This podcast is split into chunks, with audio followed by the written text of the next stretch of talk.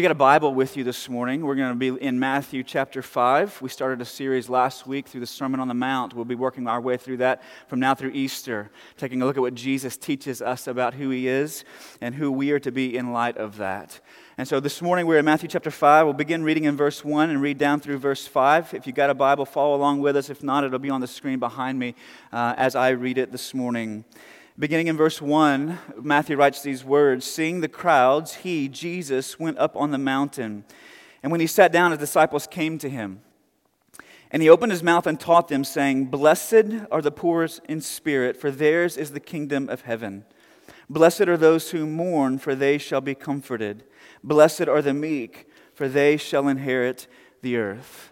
Now, I don't know if you've been in a Christian bookstore lately, or perhaps in the religion section of a Barnes and Nobles, or perhaps on Amazon.com, perusing the digital bookshelves that are out there. Uh, but one of the things you will find, whether it be in a Christian bookstore, Barnes and Nobles, or somewhere online, is anyone who distributes Christian material will ultimately have a section entitled Christian Living. And in that, that section entitled Christian Living, whether it be digital bookshelves or physical bookshelves, they'll be filled with books from all kinds of authors, coming from all kinds of perspectives that are writing about the Christian life. And so there'll, there'll, there'll, be shelves and shelves and shelves filled with books about the Christian life, with people who come in from different philosophical, theological, and practical perspectives. Um, and and it's, the, rea- the, the crazy thing is that Jesus has his own vision for the Christian life. Everybody has their vision for the Christian life, but Jesus has his own. And I think we would do well to listen to his. In fact, Jesus has a vision for your best life now, which is quite different from the book by that title that you might find in the Christian living section of one of these places. He has a vision for what the Christian life is to be. Because many, many people in our day and age, the reason there's so many books about the Christian life, because many people want to exchange Jesus' vision for the Christian life for their own. In other words, this is what I think it should look like to be a Christian. But I think we would do well and be wise to go back to what Jesus has to say about what it looks like to be a Christian and what the Christian life looks like. And that's what we're going to be doing over the course of these next several months together as we work our way through the Sermon on the Mount. And this morning, we begin by looking at the Beatitudes what are commonly known as the Beatitudes in Jesus' teaching in Matthew chapter 5. And there's a couple of things that you need to be aware of before we just begin to dive into some of these statements here. And the first is this is that whenever we come to the Beatitudes, when we come to these statements, our natural tendency is to want to turn them into a string of commands right? That Jesus is saying to do certain things. But Jesus in the Beatitudes isn't telling us to go out and do something. He's telling us not what we must do, but who we must be. They're not a string of commands, but they're statements of character. In other words, we need to be these. Before Jesus ever tells us anything to do, he tells us who we must be. The second thing that you need to know about the Beatitudes is that oftentimes we want to take these statements and we want to make them as be like descriptors of some like elite varsity class of Christians. Like you got the varsity Christians and then you got the JV Christians. Then maybe you got the freshman team, maybe even like an eighth grade squad like down here somewhere, right? And so we got these elite class of Christians that Jesus must be describing here, but in reality, what Jesus is describing is the character of anyone who calls themselves a citizen of God's kingdom, anyone who claims the name of Christ, anyone who calls himself a Christian. In fact, if you look at the, the bookends of the Beatitudes, in the first one, Jesus says, Blessed are the poor in spirit, for theirs is the kingdom of heaven. The last one, the eighth one, Blessed are those who are persecuted for righteousness' sake, for theirs is the kingdom of heaven. In other words, everyone who's a part of the kingdom of heaven, these things are progressively worked out in their character. This is who they are becoming, this is the kind of people that they are. And so it's not reserved for an elite class of Christians, but for all Christians in all places, in all times, in every generation. And so Jesus is giving us a character sketch of what it looks like to be his follower, of what the Christian life looks like internally before he begins to talk to us about external things that we must now go and do. And so, as we dig into the Beatitudes this morning uh, and over the course of the next couple of weeks together, we want to look at them through two lenses. One, the lens in the Christian life of coming to Christ, because it, the, the Christian life begins with us coming to Jesus, but then the lens also of growing in Christ and growing in our relationship with Him. So, those two lenses. And this morning, as we come to the Beatitudes, we want to dig into uh, two of these Beatitudes together this morning the first one and the third one to see that whenever Jesus says we come to God, that we come as what he, what he would say would be humble beggars. When we come before God, we come as humble beggars. And we're going to break that statement down into two parts, and we're going to look at the last part of that statement first. When Jesus says, when we come to God as beggars. In verse 3, the very first beatitude that Jesus gives us, the very first statement, he says, Blessed are the poor in spirit, for theirs is the kingdom of heaven. Now, the word poor in the New Testament means that you lack wealth, that you lack resources materially, oftentimes. It, so, because you lack wealth, you lack position in society. And because you lack position in society, you lack any kind of influence. And because you lack influence, there is no honor associated or attached to you. You're lowly and poor and afflicted. In essence, in the New Testament, the word poor means that you're absolutely and utterly dependent upon someone other than yourself. Now, when Jesus is describing poverty here, he's not talking about a material poverty, he's talking about a spiritual poverty, those who are poor in spirit. And so, in essence, what Jesus is saying is that the kingdom of God, those who take a step to come into God's kingdom, to become a citizen of his kingdom, those who come to Christ, those who come to Jesus, they come as spiritual beggars who recognize their own spiritual bankruptcy. That's what Jesus is talking about here when he says poor in spirit. That we come as those who are not trusting in ourselves, not leaning on our own efforts, but we're trusting wholly in someone outside of us. When Jesus says, Blessed are the poor in spirit. Now, to be poor in spirit doesn't mean that we engage in self loathing or self hating kinds of behavior. Right? We don't look ourselves in the mirror every morning and talk to ourselves about how bad we are. That's not, that's not what Jesus is talking about here. When he says, Blessed are the poor in spirit, he means that you're putting no confidence in what you're able to do in and of yourself for yourself. It's essentially what the Apostle Paul, the point that he comes to in Philippians chapter 3. Some of you are familiar with that text. Maybe you read it before. But in Philippians chapter 3, Paul says if anybody thinks that he has reason to trust in his own abilities, his own efforts to have right standing before God, all of the accumulation of his spiritual credit and his spiritual capital and his spiritual wealth to bring before God, Paul says if anybody thinks that he's got standing before God based on what he has done, Paul says, I have more. and Paul says it this way in Philippians chapter 3 when he says, if anyone thinks he has reason for confidence in the flesh, I have more. Circumcised on the eighth day of the people of Israel, of the tribe of Benjamin, a Hebrew of Hebrews, as to the law, a Pharisee, as to zeal, a persecutor of the church, as to righteousness under the law, blameless, Paul says. In other words, if anybody thinks he's got spiritual capital that's impressive before God, that would be me. That would be my resume, Paul says. But then he goes on in verse 7 to say, But whatever gain I had, I counted as loss for the sake of Christ. Indeed, I count everything as loss because of the surpassing worth of knowing Christ Jesus my Lord for his sake I have suffered the loss of all things and count them as rubbish, that I may gain Christ and be found in him, having a righteousness not of my own that comes from the law, but that which comes through faith in Christ, the righteousness from God that depends on faith.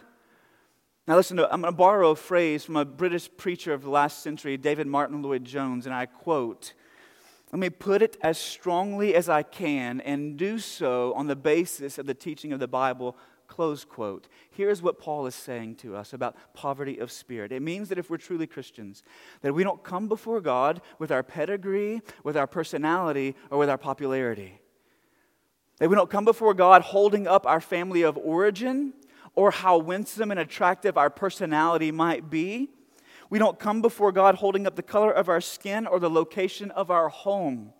We don't come before God and leaning on our citizenship, like the residency on our driver's license, as if somehow being born as a Texan or an American makes us a Christian.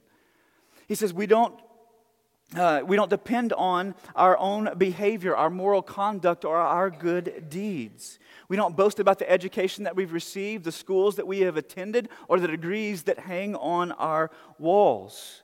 We won't trust in the least, like not even in the least, in the life that we have lived in the past, the life that we are living right now in the present, or the life that we hope to live one day in the future.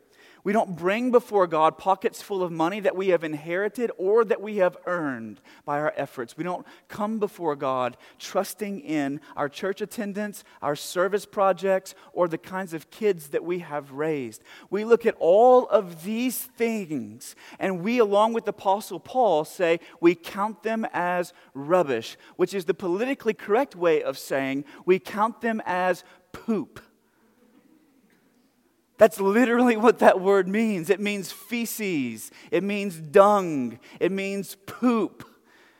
Paul says that's the amount of value that I attach to all of these things in my past, in my present, or what I hope to do in the future. I don't lean on myself at all in the least. Because no one enters the kingdom of God with their heads held high and their hands full. They enter the kingdom of God, they become a citizen, coming in with their heads bowed low and their hands empty. Because only then is Jesus able to gently raise their head and generously fill their hands. Paul says it's not about what you can bring to God, but what He has brought to you. We don't come before God boasting in our spiritual wealth, but begging out of our spiritual bankruptcy. That is to be poor in spirit. This means there's no Christians who pull themselves up by their bootstraps, by the way. Because, because we, we don't have the boots or the straps or the strength to pull them up in the presence of God. That's what it means.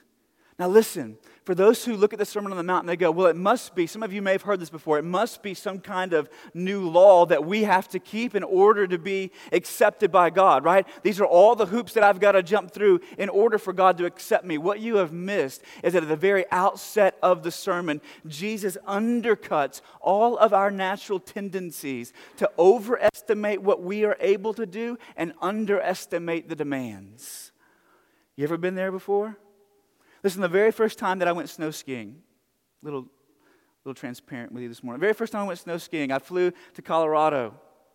And I was going to speak for a ski retreat up there, and the church was like, Man, we'll pay your way. You can come teach the Bible, and we'll pay for you to ski. I was like, Sign me up. And so, go to Colorado, and the very first day that I was there, I thought it would probably be wise, even though I was a very athletic individual in high school, I'm in my early 20s, in the prime of my life, it would probably be wise to do a little ski school. And so I go to the bunny slopes for the first half of the day that I'm there. And basically, what they taught me at the bunny slopes in ski school was how to stop without like severely concussing myself or tearing ligaments or breaking bones.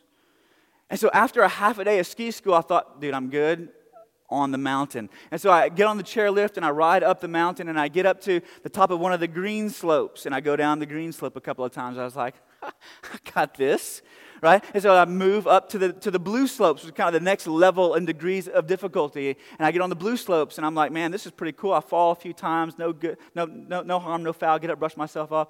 The, the, the, next day I, I thought, what about the blue blacks, right? Those are, those are a little bit more steep, have a little bit more grade to them, so I get up on the blue blacks. And then the very last day that I was there, I was riding the chairlift up and I looked down, and beneath me, underneath the chairlift, are these, what is in ski nomenclature or terminology, the moguls. You guys know what those are? Like little mounds of snow that kind of dot the landscape of the hill as you go down. They're meant for very technical skiers who kind of have the ability to weave in and out and make severely sharp cuts. Now, as I'm going up the chairlift, I look down and I see these small children. I mean, very small children and I, I see like these little eight year old girls who are doing the moguls. And I thought to myself, self, like you're a rather athletic dude. Like you've managed the Blue Blacks your very first time out here. If eight year old girls can ski the moguls, surely you can ski the moguls. So I get off the chairlift and I turn over to the right and I go to the edge of the hill where the moguls lie and I point my skis downhill and I'm like, let's get it. And so I begin to make my way toward these mounds of snow and my, the soon no sooner did the, my edge of my ski hit the first side of that mound that both of my feet came out from under me and I ended up on my back staring up at the sky. And i thought well that's beginner's luck right? So i get up again and i begin to make my way try and navigate through these mounds of snow. And every time the edge of my ski hit the side of one of those mounds my feet go out and i end up on my back until finally i look down and there's a pool of red stuff beneath me. It was either like kool-aid or blood one of the two And at that point, I realized, uh, by God's grace, it wasn't my blood, but at that point, I realized, like, I'm in way over my head here. So I took my skis off and I hiked the rest of the way down through the moguls while these little eight year old girls are just kind of weaving in and out. Right? I had a, had a tendency to severely overestimate my abilities and underestimate the demands. And listen, all of us do that in life. And all of us do it not only in, on the ski slopes, but also in our standing before God.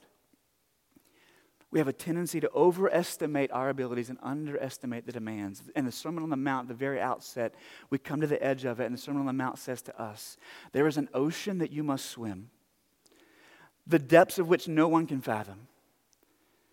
And the first, and, and, as you stand at the edge of that ocean, as you look out across those waves and across that water, the first thing that you must realize is that you cannot do it. You cannot do it in and of yourself. And any attempt that you make to get into the water and put one arm after the other under your own strength is only proof that you have not yet really understood what's being asked of you and that you're still overestimating your abilities and underestimating the demands. As I've said before, and I'll say again, the only thing that you need to become a Christian, to come into God's kingdom, is nothing. But it's the one thing that most people do not have. And the, here's the reason listen, the reason that most of us have, don't have the one thing that you need to get in which is nothing, is because poverty of spirit is utterly and completely upside down in a middle class in spirit culture. Utterly upside down. You see, most of the people in our culture, they don't think of themselves as spiritual millionaires, but they also don't think of themselves as spiritually bankrupt. They kind of think of themselves as the spiritual middle class. Kind of the spiritual middle class. And the mantra of a middle class spirit is I'm, I'm good enough and I'm smart enough, and I mean, doggone it, people like me, I mean, at least a few. That's the mantra of a middle class in spirit mentality. See, in, in a middle class in spirit culture, we think that we're good enough and that we're smart enough. That we're taught to be self reliant and to be self confident and that we're able to do anything that we put our minds to. We're taught to believe in ourselves, realize the innate potential and power that's within us, and begin to work that out and show the world just how special we are. See, the theme song of a middle class and spirit culture is from the movie Shrek. Remember the big green giant ogre? You remember the song? Hey now, you're an all star. Get your game on, go play, right? Hey now, you're a rock star. Get the show on. I mean, get paid. All that glitters is gold. Only shooting stars break the mold. And in a middle class and spirit culture, we're taught to believe that if you work hard enough and you work smart enough, you can be an all star, you can be a rock star, you can be a shooting star who breaks all kinds of molds. And this message is reinforced over and over and over again. Think of two other kids' movies, right? Turbo and Planes. I mean, some of you I may have lost you there. But in Turbo is the story of a small snail who injects himself with nitrous, some kind of nitrous gas. A small snail, the, the slowest creature on the planet. And he, because he has this dream of winning the Indianapolis 500.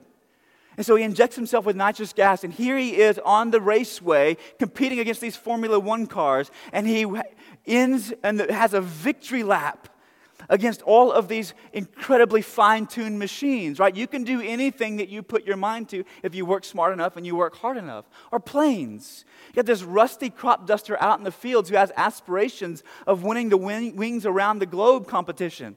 So he trains and he trains and he trains. And then he, he kind of at the last minute qualifies and squeaks in. And now he, here he is with all these sleek, aerodynamic racing airplanes and he competes against them. At the very end of the movie, he swoops down out of the jet stream to race to victory. You can do anything that you put your mind to if you work smart enough and hard enough.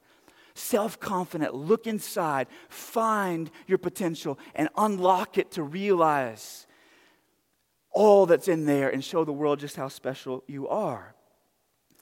And listen, self help books and seminars thrive in this kind of middle class and spirit culture. Tony Robbins, some of you are familiar with him, he is a millionaire 500 times over because he has sold this message with titles of his books like Unlimited Power and Unleash the Power Within. In fact, to tell someone in a middle class and spirit culture that they can't do something is seen as oppressive or abusive. And might damage their self image or self esteem. That's why you had so many people on American Idol thinking that they could sing when everybody in the room and millions watching on television were like, man, that just is painful to listen to. Because nobody wanted to damage their self image or self esteem, and nobody had told them up to that point, you can't do this. You can't do this. We live in a middle class and spirit culture, and one self help author, Wayne Dyer, said, We should all be raised by parents like Mary, like the mother of Jesus, because she really believed that her son Jesus was the Son of God. That he was God in the flesh.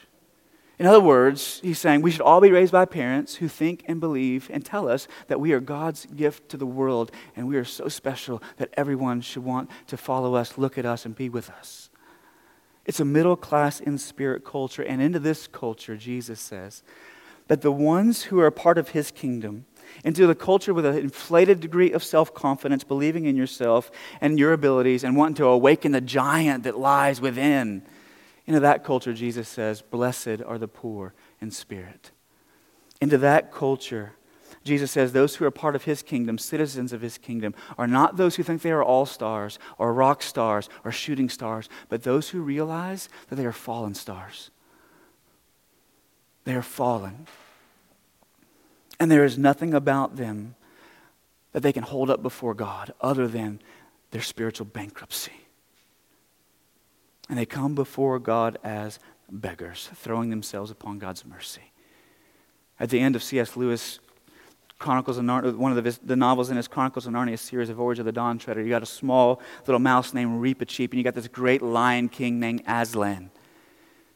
And they come face to face, and Lewis records it this way in the novel. He says, He, Reepicheep, walked toward Aslan and took off his golden band from around his ears, and he says, Your Eminence. Reepicheep started with a bow. Ever since I can remember, I have dreamt of seeing your country. I have many great adventures in this world, but nothing has damped that yearning. I know, listen, this is so incredible. I know I'm hardly worthy, but with your permission, I would lay down my sword for the joy of seeing your country with my own eyes. And Aslan responds, My country was made for noble hearts such as yours, no matter how small their bearers be. I'm hardly worthy. I know I don't deserve to get in. And Aslan says that's the only thing that you need. That's the one thing that you need. You see, grace will never be grace in your life so long as you think that you are worthy of it and that you deserve it. It will only become grace in your life when you realize there is nothing in you that deserves it.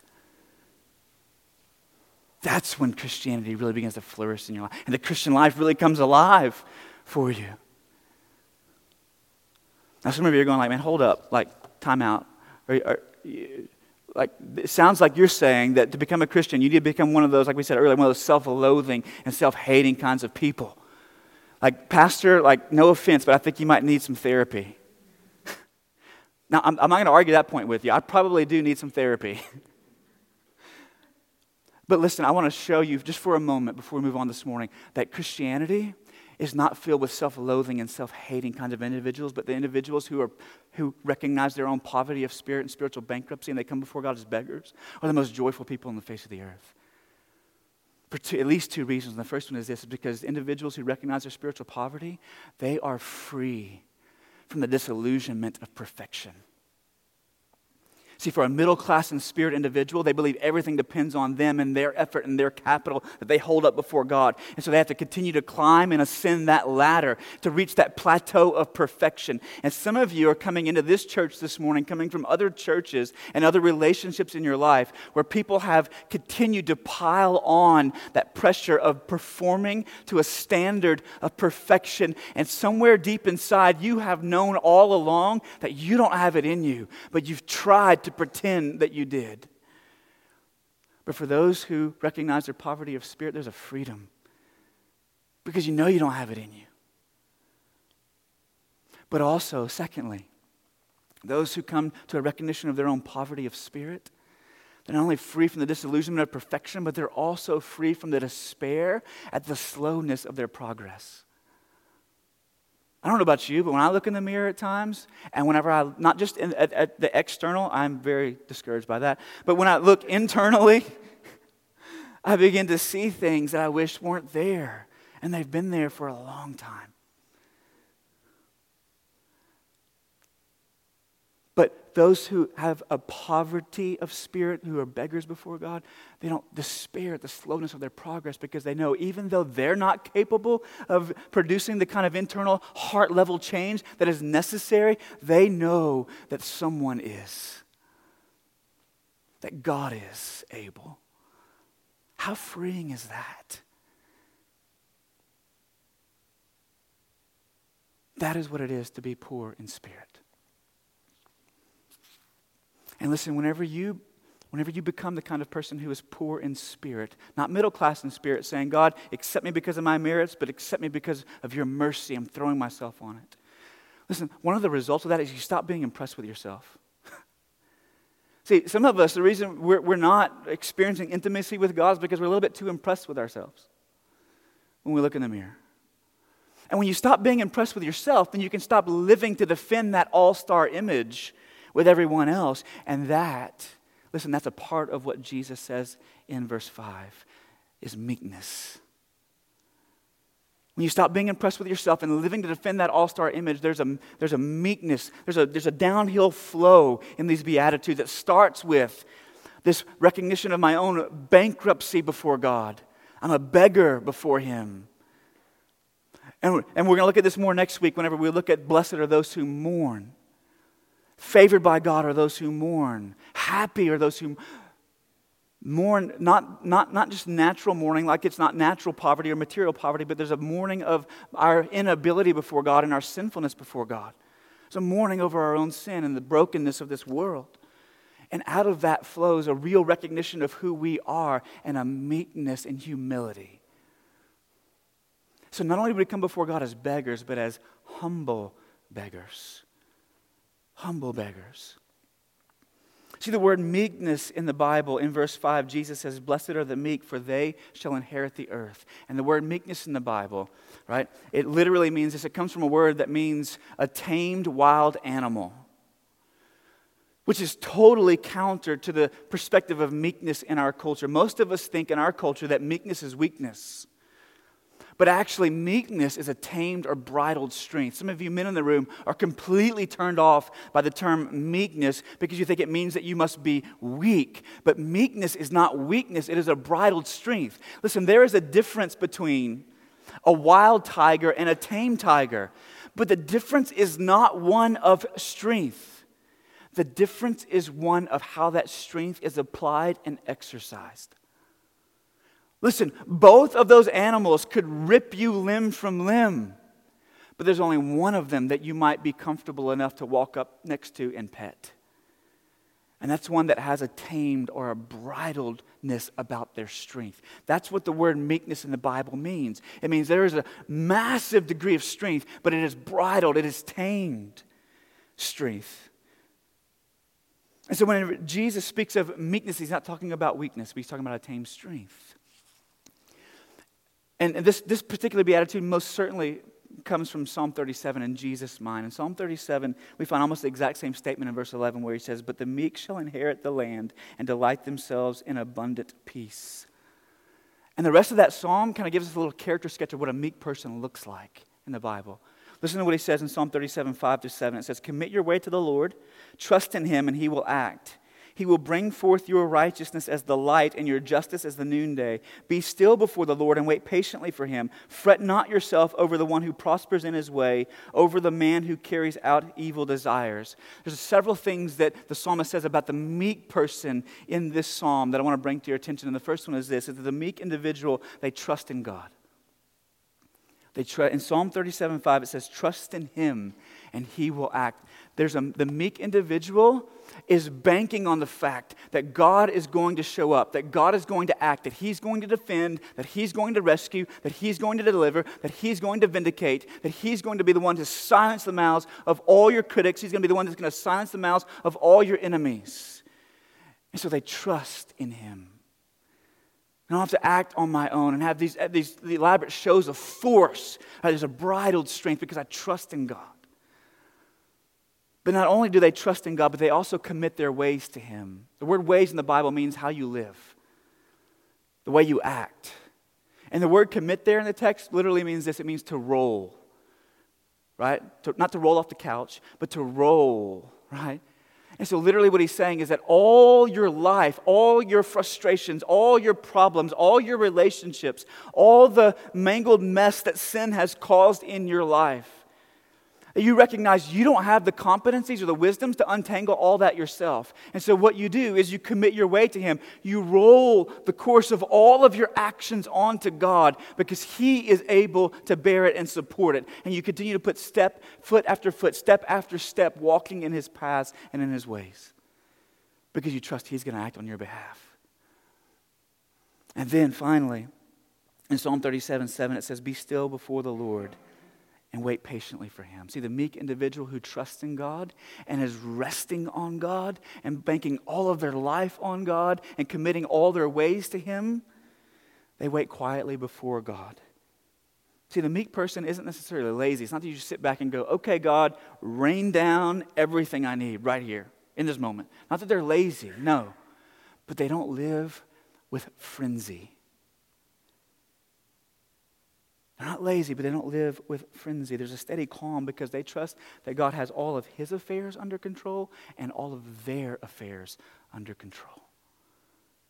And so they wait for him, they commit their ways to him, and they trust that he is going to act on their behalf. And so there's a bridled strength. A bridled strength. But listen, this kind of meekness is absolutely upside down in a marketing culture. G.K. Chesterton in the 1960s, in his book called Orthodoxy, said this. He said, Nowadays, the part of a man that a man does assert is exactly the part he ought not assert himself. The part he doubts is exactly the part he ought not to doubt the divine reason or God or truth, objective truth. He says, We are on the road to producing a race of men too mentally modest to believe in the multiplication table in other words, we're, we're about to produce a race and whole culture of people who trust so much in themselves that they would doubt one times one. They would put themselves so forward that they would doubt there's any objectivity out there. See, the, the, the, the, culture in which we live, and John Piper, in his follow up on this, these comments, was a pastor in Minneapolis for many years. He said, We are no longer on that road, but we have arrived. Because in the Western world, we have a culture that has arrived at an age that is filled with all kinds of self promotion, self assertion, and self marketing. We live in a culture that encourages us to put ourselves out there as often and as impressively as possible. Case in point, social media right? Instagram, Twitter, Facebook. You can present an edited, marketed version of yourself to the world that highlights all the cool places that you've been, all the cool things that you've done, all the cool things that you've bought, all the cool people that you hang out with, right? The, the incredible meals that you have all the time as you take pictures of steaks and chicken.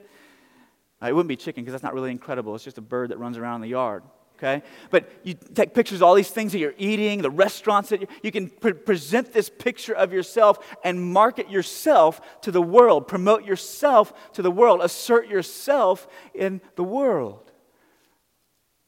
And, and this, this is the age in which we live. And there's several marks of an individual who is self asserting. Let me give you a few.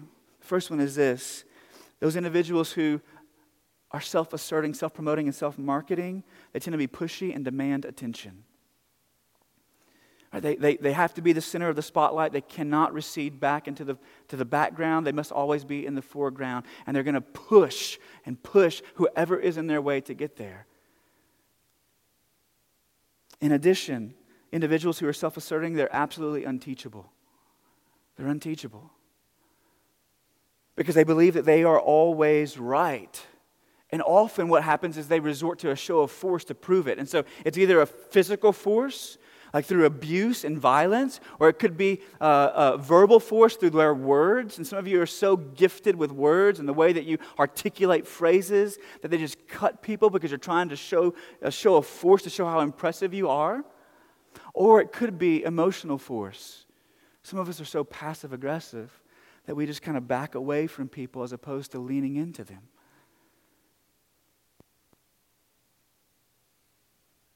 But we, we're absolutely un, unteachable. The self asserting person is unteachable. And finally, listen, the self asserting person, those who are self promoting, not meek, but marketing themselves, they are hypersensitive. Hypersensitive. Like the individual who's self asserting and self promoting, they may confess their sin before God, right? They may come before God in all humility and acknowledge that He is good, they are not. But listen, it's something totally other and very unpalatable. We'll confess our sin before God, but to be confronted about it horizontally, that's something that, like, no, no. No. But see, the meek person, the meek person, they don't exercise shows of force. They don't respond having to show how impressive they are because they're not impressed with themselves any longer. So they don't have to defend their impressiveness before others. But a meek person, whenever somebody comes to them with confrontation of sin, and say, hey, this, this is what I'm seeing in your life. Like, our natural tendency is for like this whole firm of defense attorneys to come off a retainer and begin to lobby objection after objection after objection. But the meek person looks across the table and goes, Is that all you see? Because I see so much more. Because I'm not really that impressed with myself. Only a few? Like, only one thing that you see? That's meekness. That's meekness. And into, the, into this marketing, self marketing, self promoting, and self asserting culture that is where everyone is pressed with themselves and marketing their image, Jesus says, forget about yourself. Forget about yourself. When he says, Blessed are the meek, for they shall inherit the earth. Most people that we think of inheriting the earth and coming to power are those individuals who promote themselves, not demote themselves. And Jesus says it's absolutely counter. So, the question as we close this morning is this How do we become these kinds of people? Because some of you right now, you're thinking, man, like I got to go home and I got to start fiddling, right? I got to start working on this and I got to start working on this and I got to start working on this. But listen, that would be right in line with a middle class and spirit culture. She's like, it depends on me. I've got to do this. I've got to do this. I've got to do this.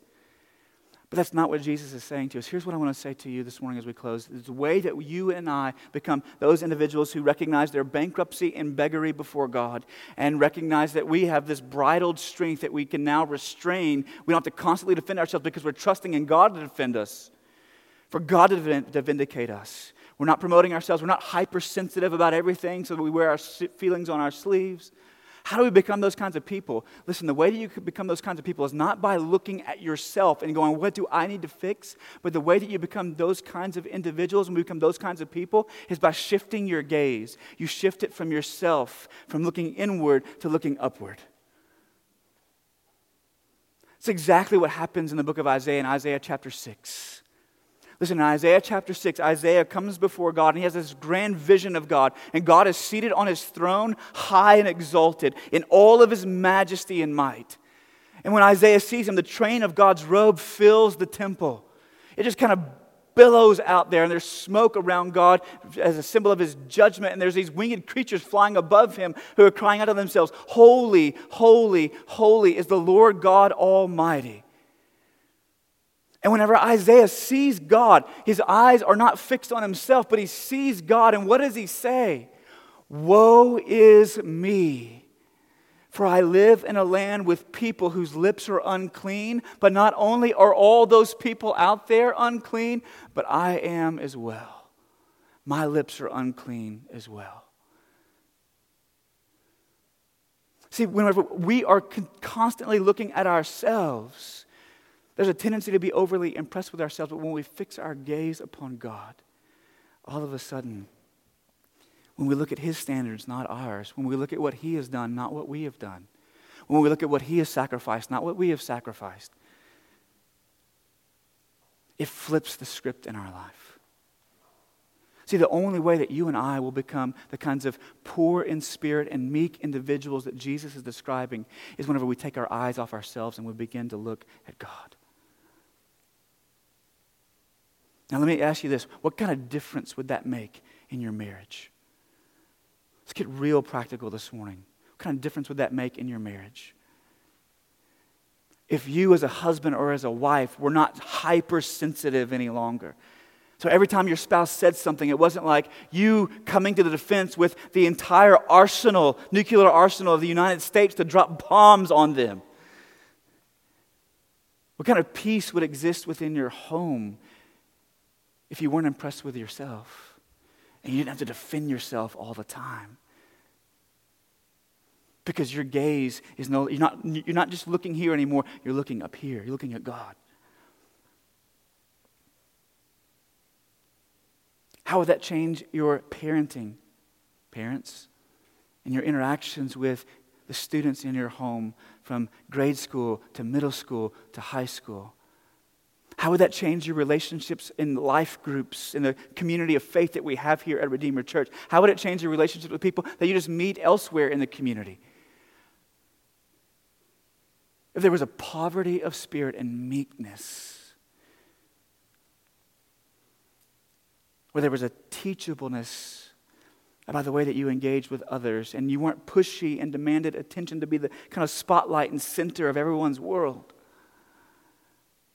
It would radically change your marriage, it would radically change your parenting, it would radically change your friendships. But the only way that happens is whenever you take your eyes off yourself and you put them on Him. And one of the ways that you do that one of the ways, very practical, one of the ways that you do that, in a culture that encourages you to have your eyes on yourself every day, 24 7, one of the ways that you do that is by being with God's people on a regular basis, in a regular rhythm, every Sunday after Sunday after Sunday after Sunday. So that as we sing songs and we open the scriptures, our eyes are being taken off of ourselves and placed on God. And then, whenever we recognize who we are in relationship to Him, then all of a sudden these things begin to work themselves out horizontally. Another way is by feeding ourselves from His Word constantly. We sent out a reading plan earlier this year that had a, a, series of videos attached to it to help you kind of get a flyover of some of the books of the Bible to encourage you to read through the Bible in 2017. And you'll encounter stories where God shows up and God acts and God delivers in spite of all the people's frail, fra- fragileness and, and failures and sin. And you go, man, they weren't super impressive, and neither am I, but God is. I'm impressed with him, not myself. I don't think that I'm special anymore. I think he's spectacular.